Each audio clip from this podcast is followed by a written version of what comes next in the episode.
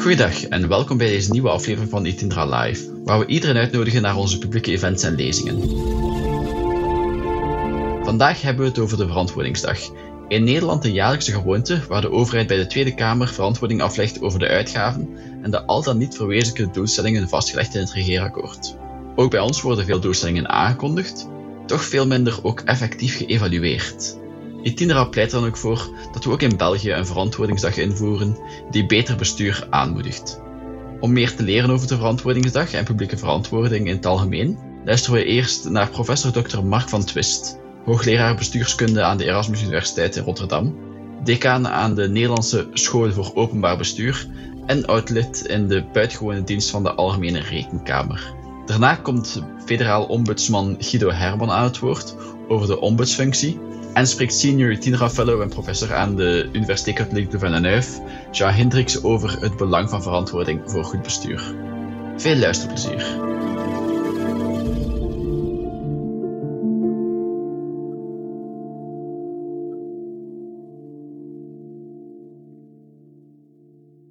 Om te beginnen dank aan uh, Itenera om mij gelegenheid te geven om wat uh, inzichten en ervaringen te delen vanuit de Nederlandse context.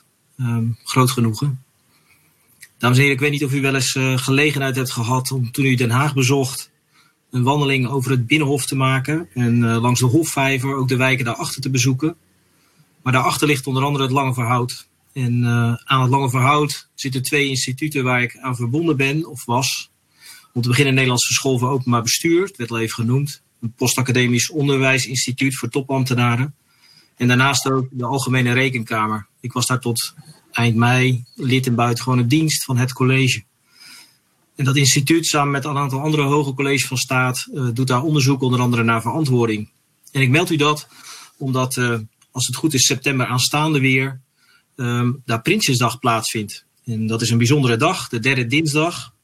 En dan is er veel te doen op het Lange Verhoud. Je moet zich voorstellen, dan uh, uh, gaat de koning vanuit het werkpaleis in een gouden koets richting het parlement om daar de troonrede uit te spreken in de ridderzaal voor de verzamelde elite. En langs de kant van de weg staan dan mensen te zwaaien. Het, uh, het hele lange verhoud kleurt dan oranje, omdat het een dag is waarin de democratie wordt gevierd. En uh, dat is een bijzonder moment, want daarin presenteert de regering de jaarlijkse plannen. Ik meld u dat omdat, uh, nou, we moeten even afwachten hoe dat bij de coronacrisis, of dat zo blijft. Maar dit was in ieder geval de traditie in de afgelopen jaren. Maar het is ook zoiets als de derde woensdag van mei. En uh, dan is het verantwoordingsdag. Sinds 20 jaar, 2000 was de eerste keer. En dan, um, dat is de dag waarop de regering niet plannen presenteert, maar verantwoording aflegt over wat daarvan gerealiseerd is. En ik kan u zeggen, dan is het uitgestorven op datzelfde lange verhoud. Dan rijdt er geen gouden koets, dan uh, staan er geen mensen langs de kant van de weg. Maar ook uh, in het parlement zelf is het altijd even zoeken of dat dan de zaal zich vult en uh, wat de media aandacht daarvoor is. En dat is echt niet alleen vanwege de coronacrisis. Ik denk dat het iets te maken heeft met de moeizame verhouding die bestaat tussen, laten we zeggen, als het niet gaat om plannen presenteren, maar resultaten laten zien. En het zoeken van de afgelopen twintig jaar, ik wil u daar wat in meenemen, is hoe geef je dat nou vorm op een manier die mensen aanspreekt, die het een feest van de democratie maakt en die het ook verwachtingsvol naar de toekomst laat zijn. En dat valt nog niet mee, maar het zijn wel ervaringen en inzichten waarvan ik hoop dat nou, in de Belgische context ze misschien ook kunnen helpen. Niet omdat het bij ons goed gaat, maar omdat er in ieder geleerd is in pogingen om er wat van te maken. Um, en om dat helder aan u te maken, neem ik even mee 20 jaar terug. Rond de eeuwwisseling, 2000. Toen voor het eerst eigenlijk geconstateerd werd Um, net als in de inleiding net even werd gezegd dat er wel veel incidenten waren waaromheen verantwoording werd gevraagd. Vaak in felle debatten in het parlement. Maar dat er eigenlijk weinig systematisch aandacht voor was. Dat het goed zou zijn om dat meer systematisch in te vullen met een jaarlijks ritueel. Waarin misschien niet de gouden koets afreist, maar wel een koffertje met verantwoordingsstukken werd aangeboden. En een plenair debat op hoofdlijnen over wat daar kon plaatsvinden. Het startpunt was de vier O's die het tekort van begroten en verantwoorden schetst. De begroting en de verantwoording werd gezien als ondoorgrondelijk, onleesbaar, onoverzichtelijk en totaal onvergelijkbaar. En de ambitie was, laten we dat anders doen. Met behulp van vrij, drie vrij overzichtelijke vragen bij het opstellen van de begroting. Namelijk, wat willen we eigenlijk bereiken? Wat hebben we daarvoor over of wat moeten we daarvoor doen? En wat mag dat alles bij elkaar kosten? En dan een verantwoording met drie tegenvragen. Hebben we bereikt wat we hebben beoogd? Eh, hebben we gedaan wat we daarvoor zouden doen? En heeft het gekost wat we ongeveer verwachten dat het zou kosten? Um, en ook de symboliek daarvan werd ingevuld. Ik, ik hecht eraan om dat tegen u te zeggen, omdat het niet alleen gaat om de stukken, maar toch ook wel om het ritueel, wat het belang daarvan aangeeft. Zelfs zonder gouden koets. Een kritiekloze aangelegenheid is het nooit geworden. Geen onverdeeld succes. Maar er zijn wel inzichten uh, opgedaan en steeds evaluaties uitgevoerd. In 2007 bijvoorbeeld, na zeven jaar, werd er geconstateerd: mooie poging, maar te weinig op hoofdlijnen. Te weinig focus op de burger. Te weinig politiek ook eigenlijk. En voor je het weet, eerder een last die meer bureaucratie brengt dan een opbrengst die helpt. En dat was een eerste poging om na zeven jaar het anders te brengen. Ik weet niet of het toeval is, maar weer zeven jaar later um, is er opnieuw in het parlement nagekeken, 2014, en werd ook de methode vernieuwd. Er werd een routekaart bedacht, de methode Duivenberg heet dat, um, waarbij een aantal vragen, 32 in totaal, een stoplichtsysteem uh, werd ingevuld. Um, vanuit de gedachte dat, dat het debat scherper zou kunnen maken. Rood, groen, oranje, om met elkaar over die punten waar het echte onvolkomenheden betrof, aangekleurd met een andere invulling om daar het debat over te hebben. Nou, nog steeds, inmiddels zitten we natuurlijk bijna weer zeven jaar later, is het nog niet uh, perfect en wordt er nog nagedacht over de verdere vernieuwing en verbetering. Um, afgelopen jaar heb ik de evaluatie nog niet gezien hè, van mij, maar van het jaar daarvoor wel. En punten die terugkomen zijn bijvoorbeeld het verantwoordingsontbijt wat in Nederland plaats heeft. Dat is een ontbijtaangelegenheid waarbij de leden van het college van de Algemene Rekenkamer een ontmoeting hebben met de leden van het parlement om ze achtergrondinformatie te verschaffen, zodat het debat met de regering goed kan plaatsvinden. Verder een aantal technische briefings, die gaan over de meer technische kanten van het begroten en verantwoorden, zodat mensen goed geïnformeerd het debat kunnen voeren. En het laatste, ik denk ook wel een interessante innovatie om het weer beter te maken, is de V100. Um, sinds twee jaar, waarbij burgers worden gevraagd, 100 Nederlandse burgers, om op hun manier vragen te stellen bij de verantwoordingsstukken. Ingevuld vanuit de gedachte dat het geen technisch verhaal zou moeten zijn, maar juist ook vanuit de democratie interessant is om mensen te vragen om hun eigen reflecties te geven. Het jaar hiervoor waren dat bijvoorbeeld studenten uit het middelbaar onderwijs um, die vragen stellen. En, en de gedachte was niet alleen, zo betrekken we burgers, maar ook door het onbevangen waarnemen komen vragen naar, naar voren die misschien minder technisch zijn, maar voor de samenleving, de burger voor wie het uiteindelijk doet, wel ver, uh, erg relevant. De lockdown heeft de afgelopen plaatsgevonden. Maar wat ik u wil zeggen is, het is niet alleen de dag, het is ook het ontbijt, het is ook uh, de betrokkenheid van burger, het is ook de invulling van alles wat daarbij hoort. Nou dit jaar, mei dus, werd besloten om de aanbieding van de stukken toch te laten doorgaan in fysieke zin. Uh, ondanks de lockdown werd er toch een bijeenkomst gehouden in het parlement, waar de president de stukken aanbood en het koffertje met de minister van Financiën naar de Tweede Kamer werd gebracht. De berichtgeving, eerlijk is eerlijk, uh, raakte volkomen ondergesneeuwd. Um, in de media gingen de, de krantenberichten vooral over um, het tweede steunpakket in het kader van de coronacrisis. Maar um, het feit dat het toch plaatsvindt, geeft al aan dat er in ieder geval aandacht en waarde aan wordt gehecht in de Nederlandse context. Het is niet genoeg en er moet nog steeds veel meer beter. Ik kom dan echt even terug naar het eind van mijn verhaal om u duidelijk te maken waar op dit moment de innovatiekant zit van Verantwoordingsdag. Omdat die zich doorontwikkelt in 20 jaar en na 20 keer nog zeker niet vervolmaakt is. Um, de twintigste veranderingsdag die dus weinig aandacht kreeg in de media, maar daarmee niet minder belangrijk was, denk ik, um, was interessant een historische gebeurtenis. En niet alleen omdat vanwege corona eigenlijk alles al meteen achterhaald was, maar ook wel omdat, denk ik, het laatste keer was dat er een financieel jaarverslag was in Nederland, waarin de regering een begrotingsoverschot kon rapporteren. Um, 14 miljard euro meer belastingopbrengsten dan uh, kosten uh, die werden gemaakt. En daardoor nam de staatsschuld af in 2019 tot uh, 48,6 procent. Nou zou je denken, applaus van de rekenkamer. Dat moet een feestje zijn geweest, ook voor de regering, die verantwoordingsdag. En ik kan u zeggen, dat gebeurde niet. Het uh, was namelijk een bijzonder fenomeen. Uh, in Nederland is besloten om op zeker moment aandelen AFM, KLM, Air France te kopen. Ook omdat de Franse regering ook over die aandelen beschikte en vanuit geopolitieke overwegingen belangrijk werd geacht dat ook de Nederlandse regering daarin participeerde. Die aandelen werden gekocht zonder toestemming van het parlement, of althans voldoende betrokkenheid aan de voorkant. En dat leidde ertoe dat de tolerantiegrens de 1% te boven ging. In Nederland afgesproken dat het niet meer dat het 99% rechtmatig moet zijn. Dat is de tolerantiegrens. En die haalde de minister van Financiën, Wopke Hoekstra, niet. En dat leidde ertoe dat er een, uh, in de ambtelijke taal een kritische kanttekening werd gemaakt bij het jaarvlag. En dat klinkt heel mild. Maar de goede verstaander in Nederland weet dat dat een millimeter afstand is van gewoon afgekeurd beleid. En zo'n afkeuring die dit keer niet plaatsvond vanwege wat verzachtende omstandigheden, is natuurlijk een vrij forse tik op de vingers. En zoals de president formuleerde, het nakomen van gemaakte afspraken is geen vrijblijvende keuze in onze democratie, maar een voorwaarde voor het goed functioneren daarvan. En regels moeten worden nageleefd, ook in moeilijke tijden en in geval van crisis. Nou, dat was veranderingsdag in 2020, het belangrijkste nieuws daaromheen. Maar inmiddels kijken we vooruit naar 2021. Ik heb geen idee hoe dat in België is.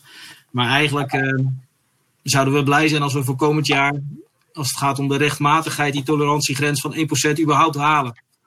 Uh, onze regering heeft allerlei uitgaven gedaan rondom mondkapjes, beademingsapparatuur, uh, medicijnen, als het gaat om corona, waarbij die 1% um, fantastisch zou zijn als die gehaald wordt. Dus hier zie je hoe de normen schuiven ook door de situatie heen. En voor de komende jaar is voorzienbaar dat de coronacrisis nog wel even de agenda gaat domineren. Maar belangrijk is eigenlijk, het is bedoeld om terug te kijken, verantwoording te vragen. Maar in 2020 door de coronacrisis zag je dat het ook eigenlijk niet alleen terugkijken was, maar ook in hoge mate toch vooruitkijken naar alles um, wat zich daaromheen afspeelde in de actualiteit. Nu, dat was even het afgelopen jaar en de inhoud ervan. Maar nu weer terug naar de vormgeving. Het is een verantwoordingsdag. Een dag van de democratie, net als Prinsjesdag. Waarin misschien niet de koets over het lange voorhout rijdt. Maar wel symboliek wordt georganiseerd om het belang van verantwoording eenzelfde podium te geven. Als er is voor plannen maken en begroten. Het idee is niet alleen intenties laten zien. Niet alleen bedoelingen tonen. Niet alleen plannen vieren. Maar ook vragen wat komt er van terecht. Wat merken burgers er eigenlijk van? kunnen die er ook mee leven? En is de realisatie even groot en meeslepend als het op papier wordt gepresenteerd bij het bedenken ervan? En in dat opzicht is er nog steeds veel te doen. Niet alleen omdat de dag zelf ondergesneeuwd raakt, soms door toeval bij de corona, soms bewust, omdat dan andere beleidsvoorstellen ook aandacht krijgen in de media. Maar ook wel omdat het zoeken is naar vormen die passen bij een goede verantwoording. En uh, nou, de afgelopen tijd is geprobeerd om het minder technisch te maken meer politiek relevant door de burgers erbij te betrekken, de V100-achtige initiatieven. Maar ook, minstens zo interessant vind ik nu, is het idee van digitalisering en dataficering. De gedachte dat je door het openstellen van datasets niet alleen als rekenkamer verantwoording kunt organiseren door zelf rapporten te maken, maar ook anderen uh, op allerlei vormen daarbij kunt betrekken. En, uh, in 2016 bijvoorbeeld voor de eerste keer bij Prinsjesdag weliswaar, werd er een hackathon georganiseerd. Um, eigenlijk uh, een accountability hack. Met als achterliggende gedachte, wij, wij geven niet alleen een rapport, de goedkeuring van de rekening, maar wij zorgen er ook voor dat burgers zelf onderzoek kunnen doen op basis van eigen algoritmes, met eigen apps. En zo duidelijk kunnen maken of beleidsdoelen wel of niet worden gerealiseerd. En op dat vlak is er nog echt oneindig veel kans om dingen te doen. Um, dus niet alleen een rapport te maken, dat is een beetje accountability 1.0, dus wat wij zelf doen, maar ook um, uh, burgers zelf hun eigen uh, verantwoordingsverslagen te laten maken op basis van de basisgegevens, de openstelling van data vanuit de departementen over hoe staat het met de files, hoe zijn de wachtlijsten in de zorg, hoe presteren eigenlijk uh, de docenten als het gaat om ziekteverzuim. En het verantwoordingsdebat in die zin ook niet een technische kwestie tussen rekenkamer en parlement alleen te maken. Maar juist ook iets waar burgeraudits, om die term te introduceren, ook een plek krijgen. Nu, langzaam naar een afronding toe. Um, er is een ontwikkeling. Het is een dag waarin niet alleen technische informatie wordt gedeeld op weg naar meer bureaucratie, maar ook een politiek debat in termen van verantwoording wordt georganiseerd.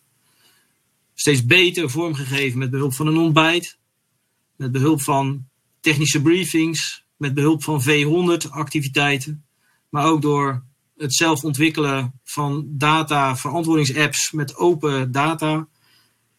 Maar is het nu goed? Nou, ik zou zeggen nog niet, in Nederland althans. The proof of the pudding is in the eating, zo zeggen ze in, goed Engels. Um, en de hamvraag voor verantwoordingsdag is natuurlijk niet: is deze leuk? En is deze aantrekkelijk vormgegeven? Hebben de burgers er wat aan? Maar ook krijgt de burger nou uiteindelijk waar voor zijn belastinggeld? Daar ging het om. En op dat punt heeft de rekenkamer, waar ik tot afgelopen mei uh, deel mocht uitmaken als buitengewoon lid van het college, steeds moeten vaststellen. We hebben onvoldoende zicht op de resultaten, juist ook in de fase van de uitvoering om daarover ondubbelzinnigheid, zekerheid te kunnen verschaffen. We weten het onvoldoende goed. Twintig jaar werken en nog steeds, nog steeds um, is de rekenkamer dezelfde boodschap aan het herhalen. Het moet beter, het is nog niet goed genoeg en het helpt niet. En de vraag die in ieder geval bij mij blijft hangen is, is dit nou typisch een voorbeeld van de volhouder die wint? Een rekenkamer die dat jaarlijks herhaalt en uiteindelijk zijn gelijk krijgt? Of is dit een plaat die vastloopt, zichzelf herhaalt en misschien uiteindelijk ook zijn goede werking verliest? Ik weet het niet. Ik weet het niet. Het is zoeken, het is ploeteren. Maar door het organiseren van de dag is er in ieder geval een soort van ritme ontstaan die kan helpen. Ik sluit af. Laatste reflectie van mijn kant. Um, ik was even wat aan het voorbereiden en ik vond dat er ergens rond 2000 niet alleen verantwoordingsdag werd ingesteld, maar dat er ook in Nederland een zelfbenoemde commissie was die uitkwam met een rapport met de titel De Belgen doen het beter. En daarin werd betoogd dat uh, Nederland niet in hoogmoed zou moeten ten onder gaan, maar in alle bescheidenheid zou moeten leren van zijn buurlanden, waaronder dus België.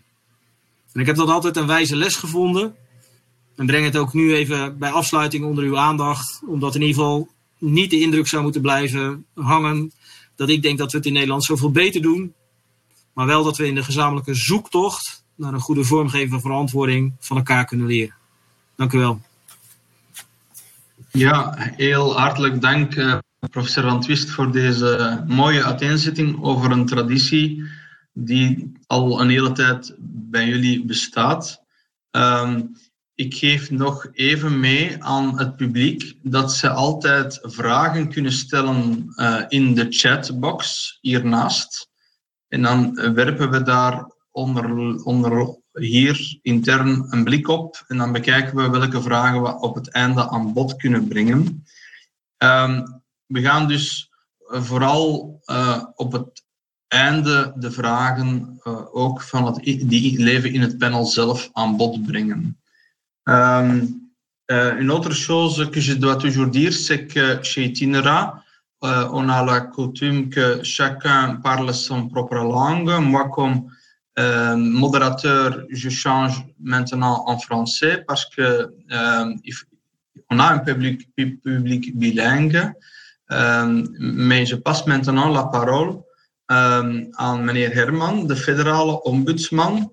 En die zal ook, gezien zijn functie, in de twee talen variëren. Aan u het woord, meneer Herman. Dank u wel. goedemiddag, bonjour. Je voudrais d'abord, tout d'abord, féliciter Itinera pour son initiative d'organiser cette journée de réflexion inspirée de l'expérience néerlandaise.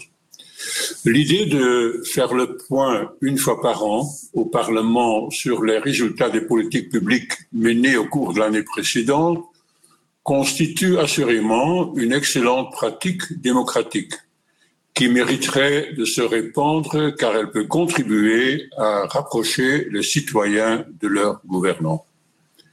Tout le monde euh, aujourd'hui s'accorde pour dire qu'il ne suffit plus de donner la parole aux citoyens tous les quatre ou cinq ans, euh, lors des élections qui, pour lui permettre d'exprimer ses attentes et d'évaluer la politique menée par le gouvernement sortant. Il faut des mécanismes en cours de législature, en dehors des périodes de campagne électorale, pour rendre compte à la population des politiques menées et entendre comment ces mesures sont ressenties concrètement par les citoyens dans leur vie quotidienne. Je préfère d'ailleurs largement parler de redevabilité plutôt que de responsabilité. Rendre des comptes renvoie à la notion d'explication, de transparence et de dialogue avec celui dont on tire son mandat. C'est une occasion d'écouter le retour d'expérience du terrain et d'ajuster les mesures pour atteindre les objectifs fixés. Je vous remercie donc particulièrement d'associer les médiateurs fédéraux à cette réflexion et je me réjouis de participer à cet échange au nom du collège, car nous sommes tous les deux, Catherine et moi, convaincus que le médiateur fédéral, en tant qu'ombudsman parlementaire, peut apporter un éclairage et une contribution non seulement utile, mais spécifique dans ce mécanisme de reddition de comptes. De ombudsman werkt op basis van klachten van burgers. Al zijn onderzoeken starten met de signalen die de burgers gaan bezorgen, ofwel om een, om een oplossing te bekomen voor hun individueel probleem, of om een meer algemene dysfunctie te signaleren die hen parten speelt. Denk aan een fiscale aangifte, een paspoort voor een verre reis, een beroep doen op de sociale zekerheid, een nummerplaat aanvragen, een sociaal energietarief bekomen, een verkeersboete eh, betalen of betwisten, een medische tegemoetkoming laten aanpassen, een handelsactiviteit correct laten registreren. U ziet de diversiteit, maar het zijn allemaal uh, voorbeelden waarbij de burger beroep doet op een federale administratie. En die burgers die beseffen vaak niet hoe dikwijls zij de facto terugvallen op een administratie en dus op een toepassing van een regel of een praktijk die niet zomaar uit de lucht is komen te vallen. Loopt het verkeerd, dan krijgt de ombudsman de feedback van de manier waarop regelgeving en administratieve praktijk ervaren worden in het leven van een burger. Een leven dat ook wordt beïnvloed door snel evoluerende factoren die steeds vaker internationaal of zelfs globaal van aard zijn. Zelf brengt de ombudsman, de federale ombudsman, daarvan verslag uit aan de Kamer van Volksvertegenwoordigers. Daarmee maakt hij in zekere zin de cirkel rond.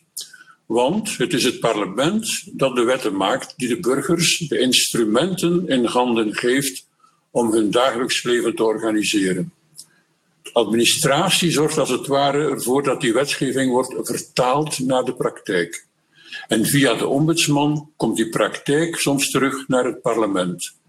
Dit proces kan in de brede zin van het woord worden bestempeld als een vorm van participatieve democratie, de bijdrage van de burger aan een beter functionerende samenleving.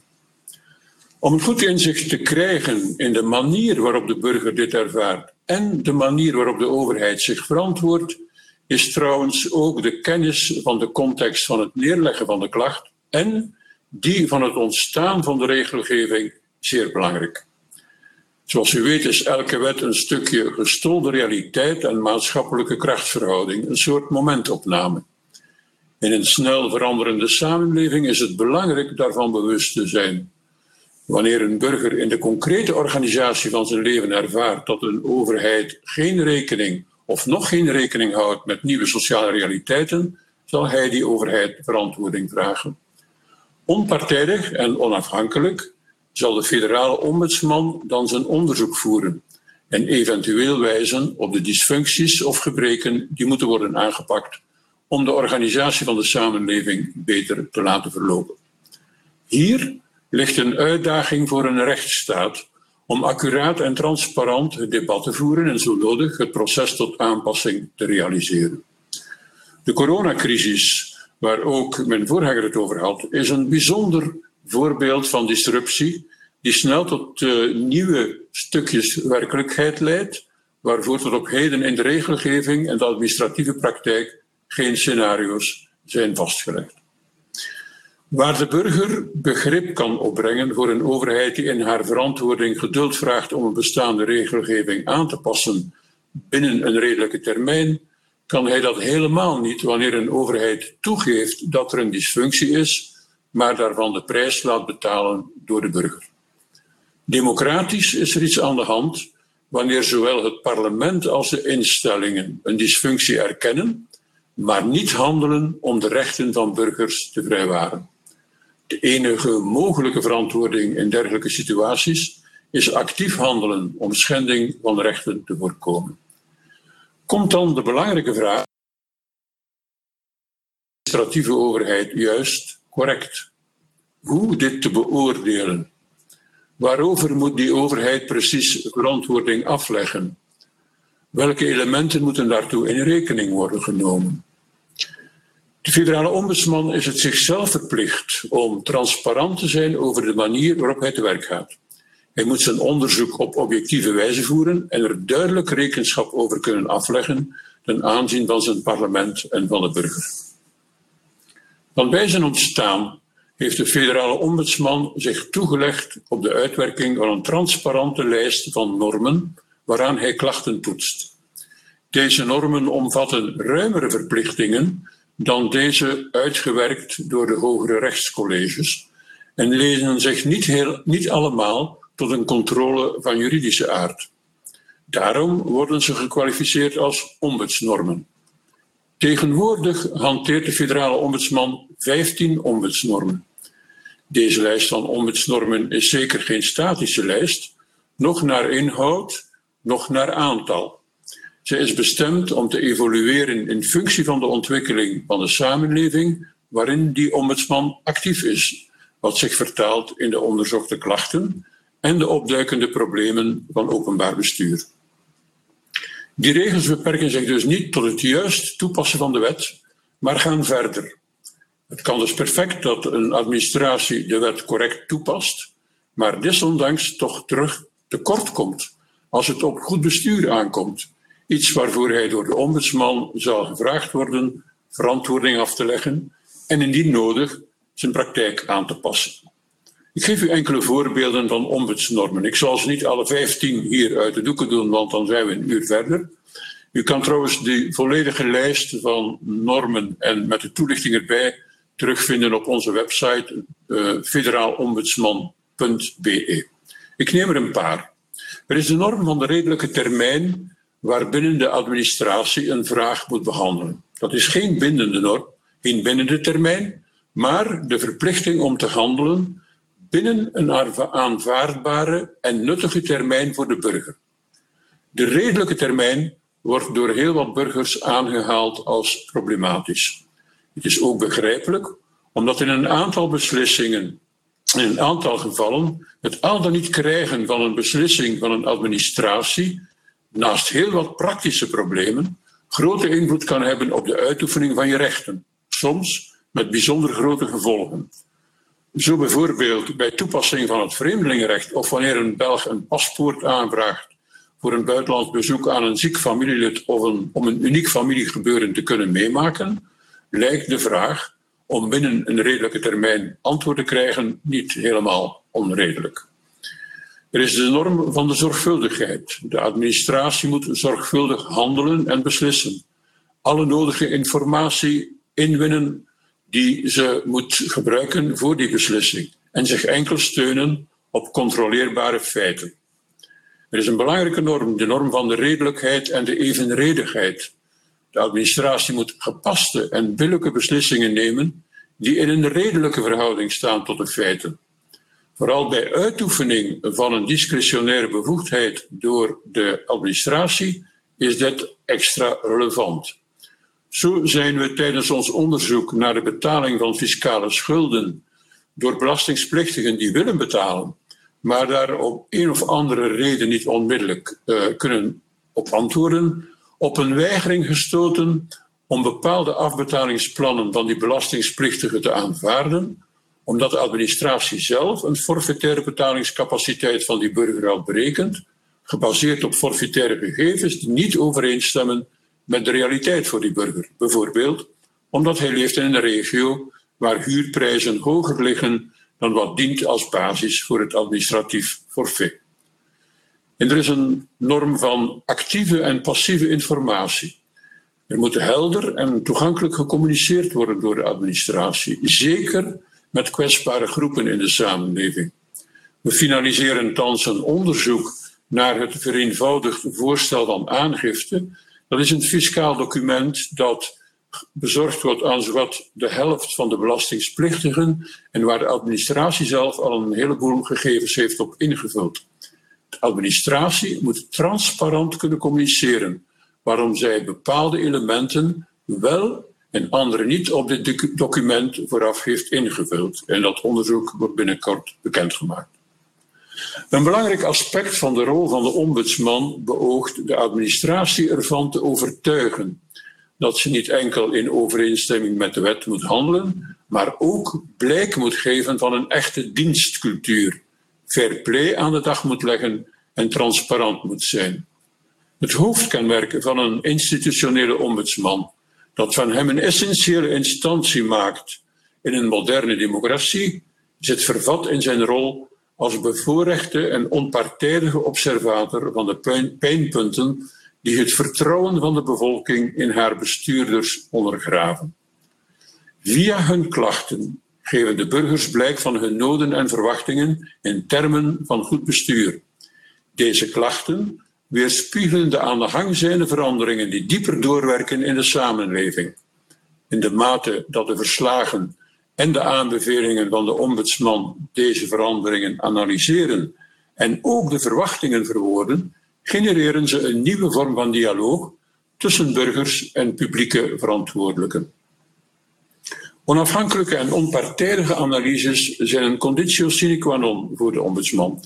Hij moet dan ook alle relevante elementen in kaart brengen. Het valt niet te ontkennen dat de publieke benadering van overheid in het algemeen de laatste decennia verre van positief is. Het is geen Belgische, maar een internationale evolutie die sinds de jaren 80 van vorige eeuw nauw verbonden is met een maatschappelijk debat over de rol van een overheid in de samenleving. Dat vertaalt zich eveneens in de perceptie en die laat ook de burger niet onberoerd. Overheid en administratie worden quasi altijd benaderd als kostenplaatsen, zeer zelden als organisaties die een essentiële meerwaarde leveren voor het functioneren van een samenleving. In de coronatijd lijkt daar toch een accentverschuiving te zijn. Hopelijk is die niet tijdelijk. Vaak wordt ook de inhoudelijke opdracht van de overheid beoordeeld met criteria die feitelijk verwijzen naar het ingewikkelde institutionele kader waarin moet worden gewerkt. De administratieve overheden zijn daar weliswaar het leidend voorwerp van, maar moeten zich voor die complexiteit wel verantwoorden ten aanzien van de burger. In dossiers die concreet zeer grote invloed kunnen hebben op het dagelijkse leven van die burger. Dat de meerwaarde die een administratie aan de samenleving te bieden heeft, daardoor onder druk komt te staan, wordt veelal nauwelijks in rekening genomen. Nochtans is de ervaring van de ombudsman dat er een ongemeen potentieel aan know-how, ervaring en sturingskracht bij die administratieve overheden te vinden is om die meerwaarde krachtig en op termijn inhoud te geven. Een andere belangrijke ervaring van de federale ombudsman, ook relevant in het kader van de verantwoording van een administratieve overheid, is de middelenkwestie. In steeds meer overleg wordt vastgesteld dat middelen ontbreken om een aantal diensten kwalitatief te laten inspelen op de terechte eisen van goed bestuur. Decennia lange besparingen vreten aan kwaliteit en motivatie. Ook de informatiseringsprocessen, trouwens te vaak als een rationaliseringsoefening vanuit budgetair oogpunt gevoerd en met onvoldoende aandacht voor kwetsbare groepen, ontsnappen daar niet aan. Zo min als een aantal belangrijke projecten met het oog op efficiënt beheer in de toekomst. Elke onafhankelijke en onpartijdige instantie moet ook deze elementen in rekening nemen bij het beoordelen van een overheid aan wie verantwoording wordt gevraagd. Het verslag van de ombudsman moet alle nuances kunnen brengen die toelaten het democratische debat op een gezonde basis te voeren. Par ces rapports, le médiateur s'inscrit à l'agenda du débat démocratique des, des, nouveaux enjeux de gestion publique qui nécessitent des ajustements des politiques publiques. Ainsi, par exemple, les difficultés que nous avons mises en évidence dans la réglementation de la fiscalité de la famille liées à la diversification des configurations familiales. Un ancien médiateur du Grand-Duché du Luxembourg, qui avait précédemment été juge à la Cour européenne des droits de l'homme, l'exprimait parfaitement en ces termes.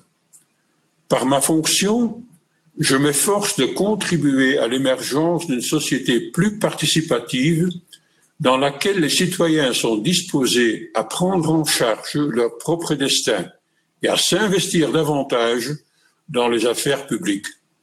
Pour la vie démocratique du pays, il s'agit là sans doute de la plus-value la plus notable de l'institution du médiateur. Cette dimension participative de la fonction rejoint l'idéal au service duquel elle a été instituée. Prêter une voix aux citoyens dans la gestion de la chose publique. Prêter une voix aux citoyens dans la gestion de la chose publique. Je terminerai donc par une considération particulière. Nous avons l'immense avantage en Belgique de connaître une démocratie bien établie qui s'est entourée de nombreux mécanismes de contrepoids et de garde-fous contre l'arbitraire et les excès du pouvoir.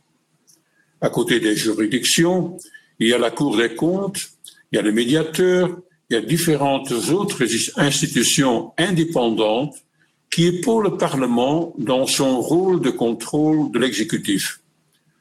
Toutes ces institutions sont financées par des deniers publics. Elles remettent chaque année un rapport au Parlement avec de nombreuses recommandations issues de leurs enquêtes, dont certaines sont directement initiées par les signaux des citoyens. Ces rapports induisent des changements dans la gestion publique dont la population n'a pas toujours conscience. Pourquoi ne pas faire de cette journée de la responsabilité une journée de la transparence lors de laquelle le gouvernement peut venir expliquer la suite qu'il réserve à ces rapports. Je vous remercie.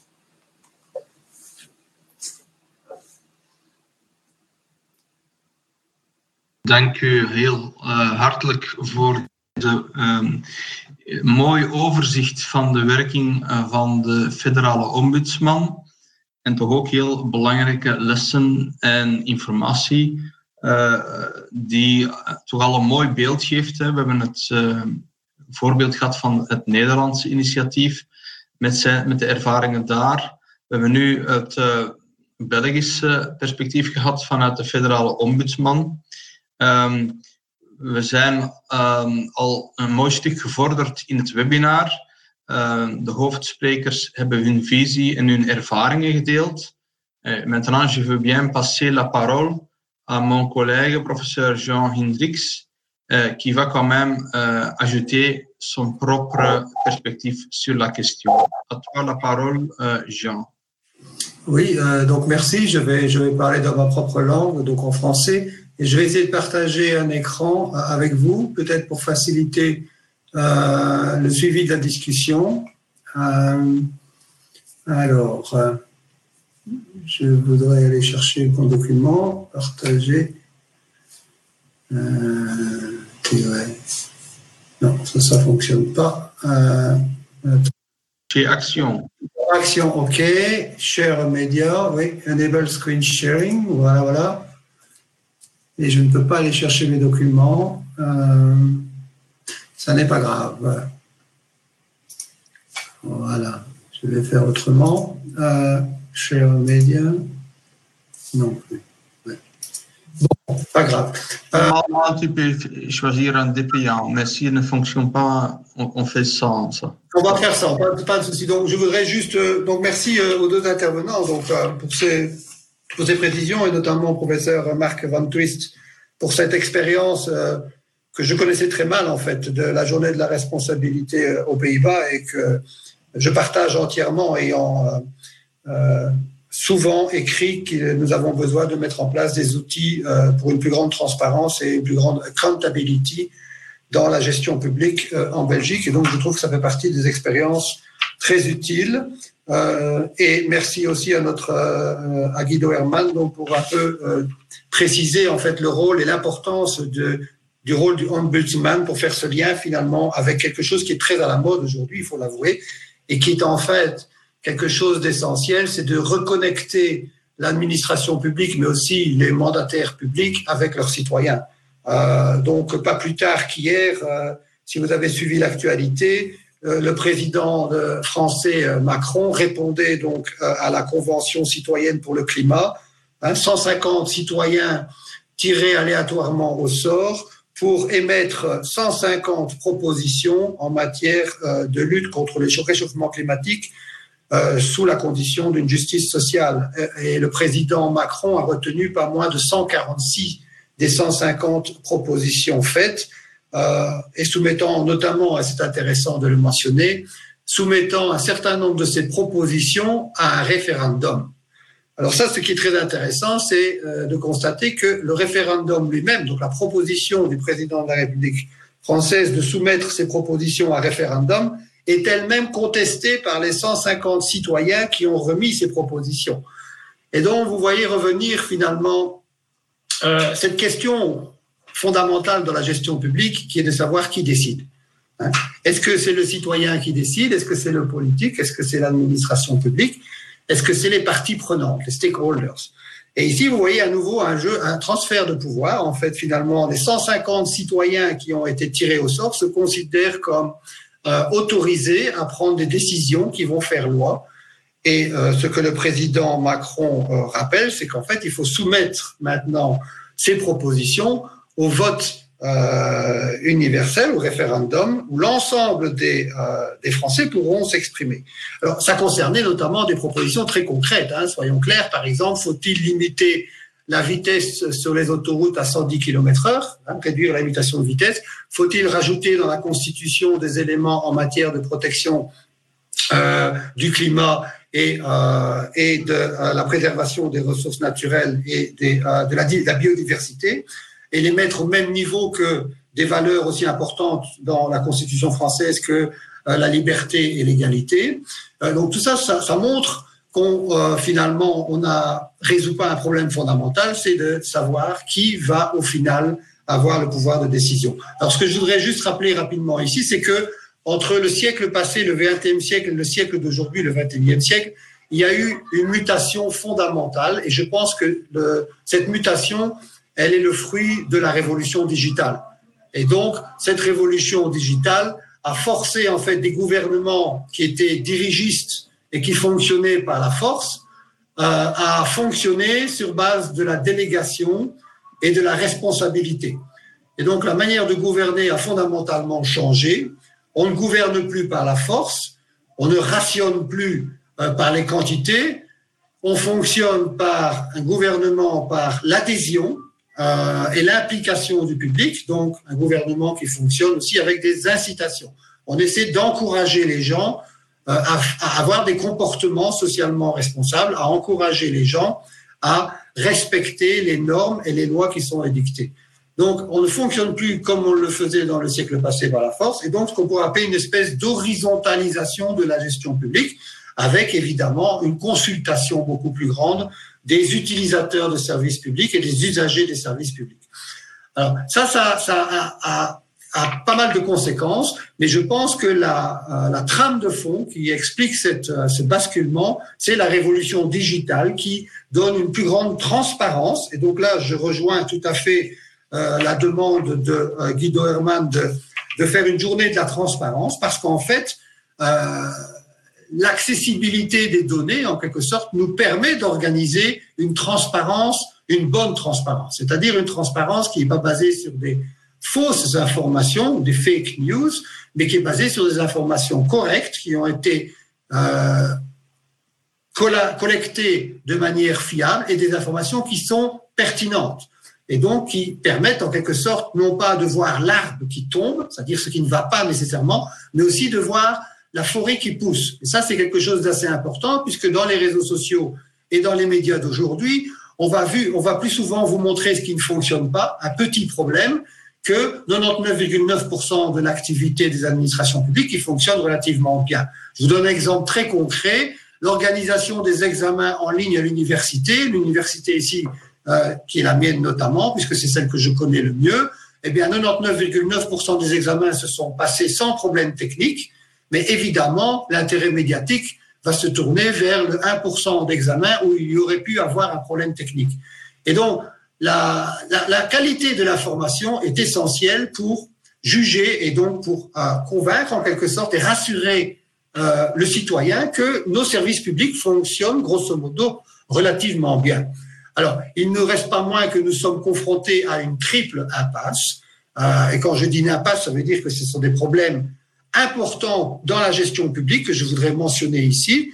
Euh, on pourrait les décliner sous les différents aspects. Un que je connais très bien, c'est la question de la réforme des pensions, qui va revenir euh, après la crise du corona, qui va revenir, si je puis dire, sur la table des discussions, puisque ce dossier est incontournable.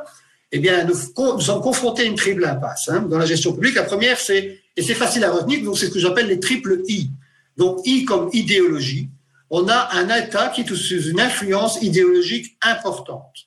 Il suffit de regarder la situation aujourd'hui de post-Covid, si je puis dire, on voit émerger une polarisation idéologique importante en ce que sera, si vous voulez, la société, euh, l'État et le rôle de l'État lui-même après la crise Corona par rapport à avant. Certaines personnes ne veulent plus revenir sur euh, le business as usual, ils veulent changer de business, ils veulent changer de modèle. Mais lorsqu'on demande quel type de modèle vous voulez, eh bien, on voit un clivage, une polarisation idéologique, soyons très clairs, entre euh, une extrême gauche et une extrême droite très forte, euh, entre un courant euh, très, comment dire, qui remet fondamentalement en cause le modèle néolibéral de l'économie, le rôle même du marché, et un modèle qui veut un retour en force de l'État avec un contrôle de tous les secteurs d'activité. Ça, c'est, ça, ça, ça, ça va traverser toutes les euh, toute la gestion publique sur les années qui viennent. C'est cette espèce de durcissement des positions idéologiques. le deuxième impasse, c'est l'ignorance. I comme ignorance. Euh, malheureusement, euh, la grande disponibilité des informations ne nous permet pas de toujours sélectionner la bonne information de la mauvaise. On des mauvaises informations, c'est les fameuses fake news. On a des informations correctes qui sont noyées dans les mauvaises informations et le citoyen ne s'y trouve plus. Et donc, le citoyen a du mal à aller chercher la bonne information. Et donc, dans le dossier pension, par exemple, des enquêtes euh, ont, montré que 60 à 70% des Belges ne comprennent plus rien à notre système de pension. C'est vraiment une ignorance de base sur le fonctionnement, fonctionnement même de notre système de pension. je parle de la pension légale, et encore moins sur le deuxième pilier qui est la pension complémentaire. Et donc, il y a une incompréhension presque totale du mode de fonctionnement euh, d'un système de pension. Et on peut décliner ça dans tous les domaines, comment fonctionne la justice, comment fonctionne la police, tous les services, euh, euh, comment fonctionne le ministère des Finances. Donc, il y a une incompréhension totale, une grande ignorance, et évidemment, vous ne pouvez pas construire des politiques publiques et une gestion publique sur base de l'ignorance. Et donc, ça, ça interpelle. Si vous voulez plus de participation citoyenne, il faut s'assurer aussi de lutter en amont contre cette ignorance collective, pour s'assurer que les positions citoyennes soient bien informées. Et le troisième, la troisième impasse, donc ça c'est une bataille pour l'information en quelque sorte, hein, dans laquelle les académiques, les académiques sont impliqués. On a bien vu le rôle des académiques dans le débat durant la crise du Covid. Beaucoup d'académiques se sont impliqués dans la discussion. Il y a eu un gros effort pédagogique qui a été fait, un gros effort d'information. Donc ça doit continuer. C'est aussi le rôle de l'expertise dans, euh, dans une société démocratique. Et le troisième euh, impasse, c'est l'inertie. I comme inertie, c'est une difficulté finalement à se réformer, une difficulté à changer de modèle, une difficulté à changer les processus euh, de, fonctionnement.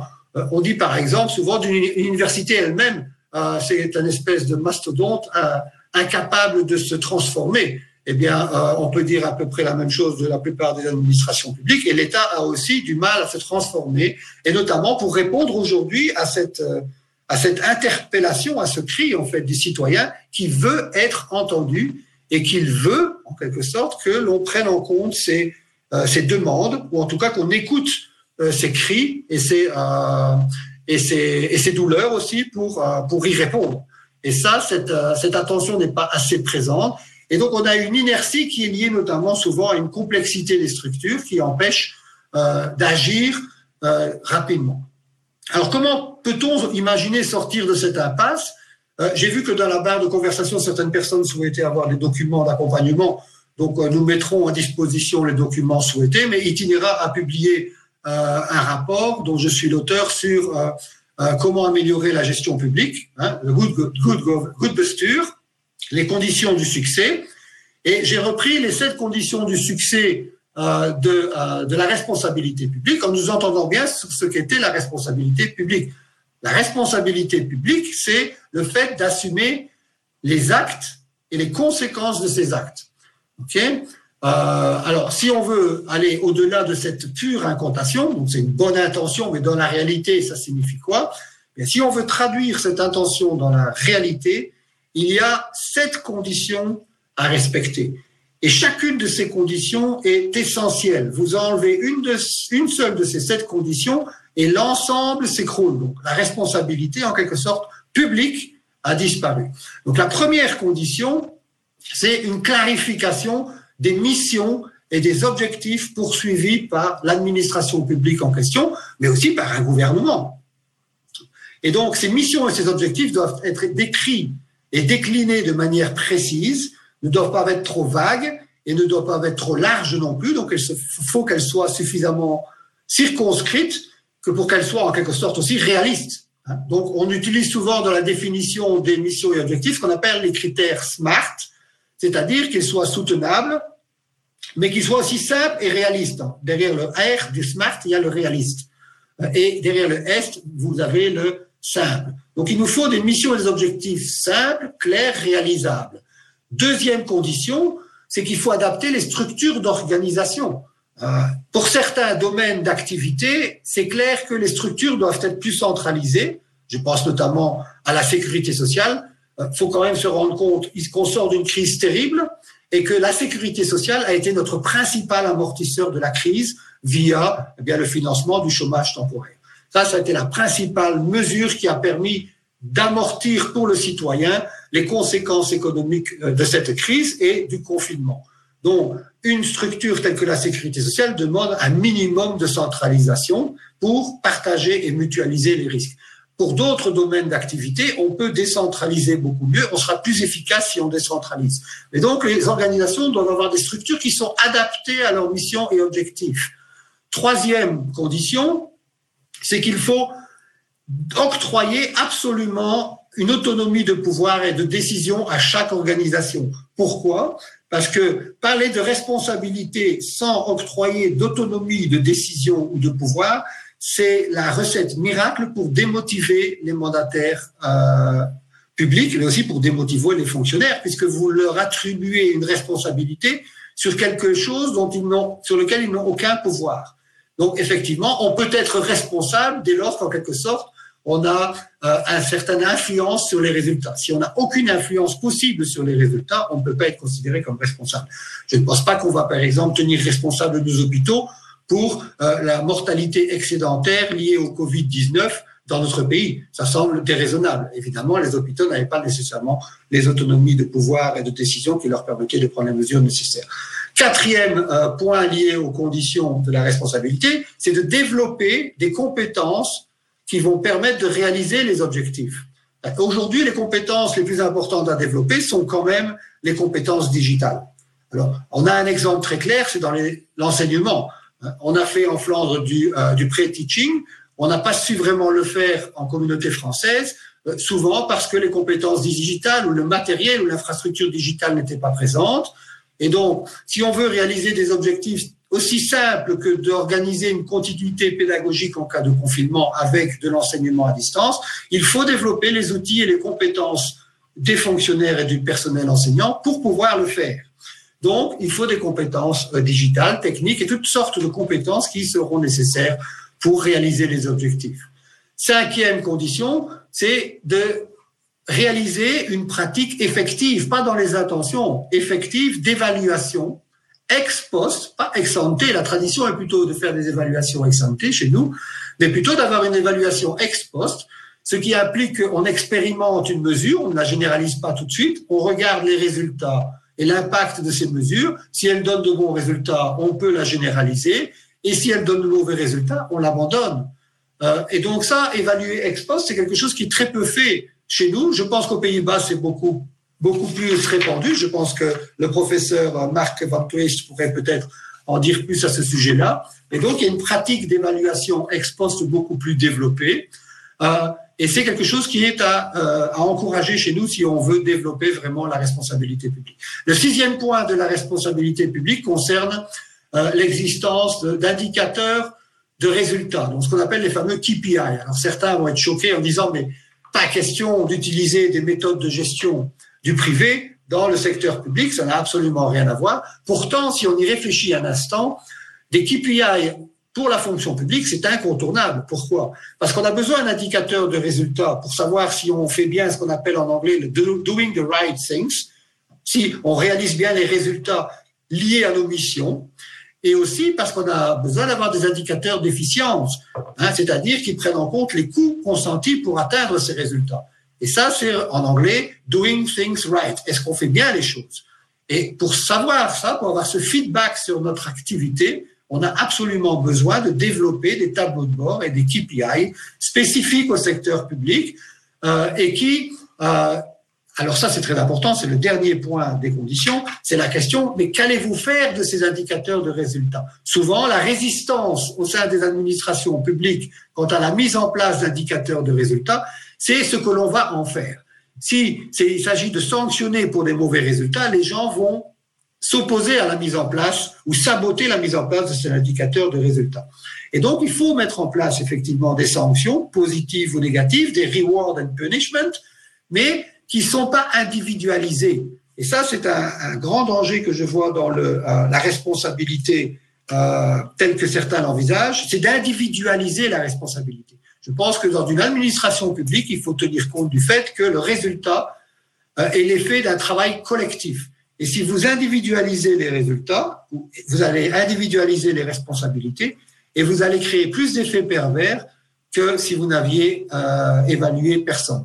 Donc, il faut mettre en place des mécanismes d'évaluation collective du groupe pour avoir un feedback sur l'activité du groupe et euh, une, une, récompense collective ou éventuellement, en tout cas, euh, une, une, information pertinente pour le groupe pour lui dire mais les résultats ne sont pas les résultats qui étaient attendus. Mais le groupe et les fonctionnaires ont besoin d'avoir ce retour sur activité qui n'est pas assez présent. Donc il y a un vrai, ce qu'on appelle un, il y, a, deux éléments. Il y a le retour sur l'activité, le feedback, qui est important, et il y a ce qu'on appelle le return on consideration, par opposition au return on investment dans le privé. Le return on consideration, qui est aussi important dans le privé d'ailleurs, c'est finalement euh, récompenser ou féliciter euh, le personnel qui travaille bien et qui donne des beaux résultats. Et ça, c'est un élément très important dans la motivation des fonctionnaires. Et donc, si je devais terminer par une, une ligne d'action en trois points, je pense qu'on peut avancer. On a déjà fait beaucoup de progrès en fait. Hein.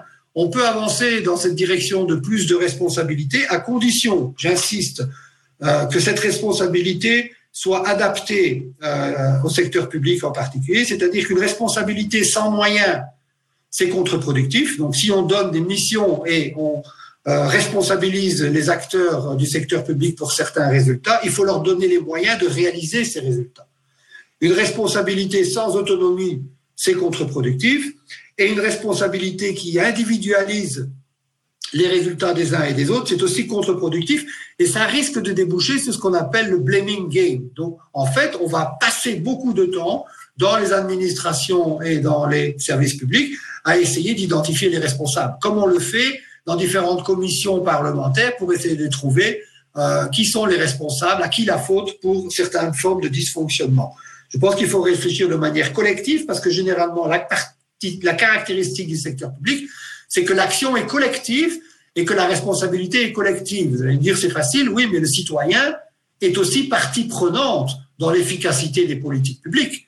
Vous le voyez bien, lorsque on fait une politique de confinement ou de déconfinement organisé, si le citoyen ne suit pas les règles, n'adhère pas euh, aux recommandations, eh bien, vous n'aurez pas d'efficacité dans votre action. Donc, le citoyen lui-même est co-responsable euh, des résultats. Et il faut vraiment travailler sur cette logique-là. Il faut non seulement donner du pouvoir aux citoyens, mais il faut aussi le responsabiliser. Et donc, il ne faudrait pas que toute la réflexion sur la responsabilité publique revienne à déresponsabiliser le citoyen de ses obligations, et en particulier le contribuable d'honorer euh, sa euh, facture fiscale, si je puis dire, parce qu'on peut faire toutes les réformes fiscales qu'on veut, mais j'aurais tendance à dire que la meilleure réforme fiscale qu'on puisse faire, c'est celle qui consiste à faire respecter euh, la loi et les règlements fiscaux avant de changer les barèmes ou, euh, les taux de taxation. Euh, donc voilà, ça ce sera euh, ma, ma recommandation. Simplifions première action. Deuxième action, motivation et développement des compétences, parce que tout passe par l'humain, en fait. On l'a vu avec les soins de santé. C'est finalement le front line et le personnel soignant, c'est lui qui donne les résultats. Donc l'humain est incontournable et il faut donc s'assurer de la motivation et du développement des compétences. Je tire la sonnette d'alarme aujourd'hui parce que je constate qu'une personne sur trois dans le personnel soignant souhaite quitter la fonction. C'est assez inquiétant suite à la crise du Covid. Donc ça, ça va être un vrai enjeu euh, de, euh, de gestion publique parce que déjà avant la crise du Covid, nous avions une pénurie d'infirmières. Et la situation risque de se détériorer. Or, c'est un secteur essentiel. Donc, motiver et développer les compétences au sein du personnel. Et troisième ligne d'action, renforcer les coopérations et les coordinations. Je pense que en Belgique en particulier, s'il y a un point noir dans la lutte contre le Covid-19, c'est un déficit de coopération et un déficit de coordination. En fait, le Covid-19 nous a montré une chose essentielle, c'est que euh, le virus ne connaît pas les frontières, euh, les frontières institutionnelles, si je puis dire, ou, ou les périmètres de compétences. Et il traverse toutes ces frontières et tous ces périmètres de compétences. Et donc d'avoir euh, des socles de compétences bien définis euh, avec des responsables précisément euh, déterminés va nous permettre d'avoir une plus grande efficacité. Mais seuls, nous n'y arriverons pas. Il faut donc coopérer, coordonner, échanger l'information pour avoir une lutte efficace contre, contre l'ennemi, si je puis dire. Voilà. Jean uh, voor deze uh, benadering van uh, hoe verantwoordelijk, verantwoording en responsabilisering toch heel wat vergt. Dat dat geen slogans zijn, maar dat daar ook veel voorwaarden voor voldaan moeten zijn. Um, gelet op de tijd gaan we nog even een korte blik werpen op een aantal vragen die zijn gerezen bij ons publiek. Ehm, maar ehm, die zijn ondertussen ook al deels beantwoord in de chatbox uh, recht naar de vraagsteller toe. Er was de vraag naar professor Van Twist in welke mate dat um, het verschilt of een regering uh, haar mandaat beëindigt of dat ze nog cours de route is, nog in, aan de macht is. En het antwoord was natuurlijk, ja, dat is heel belangrijk, het verschil. En eigenlijk wil je net nog een regering kunnen ter verantwoording roepen wanneer ze nog een mandaat te gaan heeft. Want alleen dan zal ze daar echt, uh, anders kan ze te gemakkelijk verwijzen naar haar voorgangers. Uh, er zijn verschillende vragen geweest naar uh, documenten of ehm, eh, rapporten ter zake. mensen kunnen ons contacteren. Op onze website is ook nogal wat beschikbaar, maar we kunnen ook altijd een mailtje sturen en dan bezorgen wij wel uh, informatie. Ik had, ik had misschien zelf nog een tweetal vraagjes voor professor Van Twist. Um, u vermeldde iets heel concreet, namelijk uh, daar die 99% tolerantie. Um, is het zo dat dat dan... Het was de rekenkamer die dan effectief op de vinger stikt. En het is de regering die daar effectief gedwongen is om daarop te antwoorden. Zo werkt het. Zo is het. Ja, oké. Um, en een tweede vraag die ik had van ja, um, persoonlijk, ja, uh, hoe betrekken jullie het publiek? Ja, ik heb verschillende dingen gehoord. Het ritueel hoort daarbij. Uh, de uh, verantwoordingsontbijt. Um, er zijn allerlei, de V100. hebben jullie ideeën om dat nog beter te doen of daar nog nou ja, misschien als mensen belangstelling hebben. Eh, ik doe zelf onderzoek naar wat dan heet burgeraudits. Dan komt eigenlijk het werk van uh, de ombudsman en de rekenkamer bij elkaar. Niet op basis van individuele klachten, maar het zoeken naar patronen waar overheidsbeleid faalt. En het idee daarachter is dat je zelf met behulp van data algoritmes kunt onderzoeken om de verantwoording scherper vorm te geven. Ik heb daar ook over gepubliceerd. Als mensen belangstelling hebben, is daar een essay over. Maar het is natuurlijk interessant dat je er niet alleen een technische discussie over maakt, over tolerantiegrenzen en over onvolkomenheden, maar dat je juist ook burgers betrekt bij het vragen van verantwoording, zodat het ook daardoor gedragen wordt. En niet alleen op basis van individuele klachten, die moeten worden afgehandeld, maar juist ook op zoek naar het patroon, um, waarbij ook de wisdom of the crowd wordt benut. Um, om te kijken of je de verantwoording scherper krijgt. Dus we betrekken burgers heel vaak aan het begin van het traject. Mogen ze inspreken, mogen ze meeontwikkelen, mogen ze meedenken. Maar eigenlijk heel weinig aan het eind van het traject. Als het gaat om verantwoording vragen en uh, rekenschap geven. En daar vormen voor te bedenken vind ik buitengewoon interessant. Dus dat is iets anders dan gewoon een G1000 om mensen te laten mee ontwerpen. Dit gaat echt over het vormgeven van het verantwoordingsproces. Dan had ik misschien nog een, een, laatste vraag aan meneer Herman als federale ombudsman.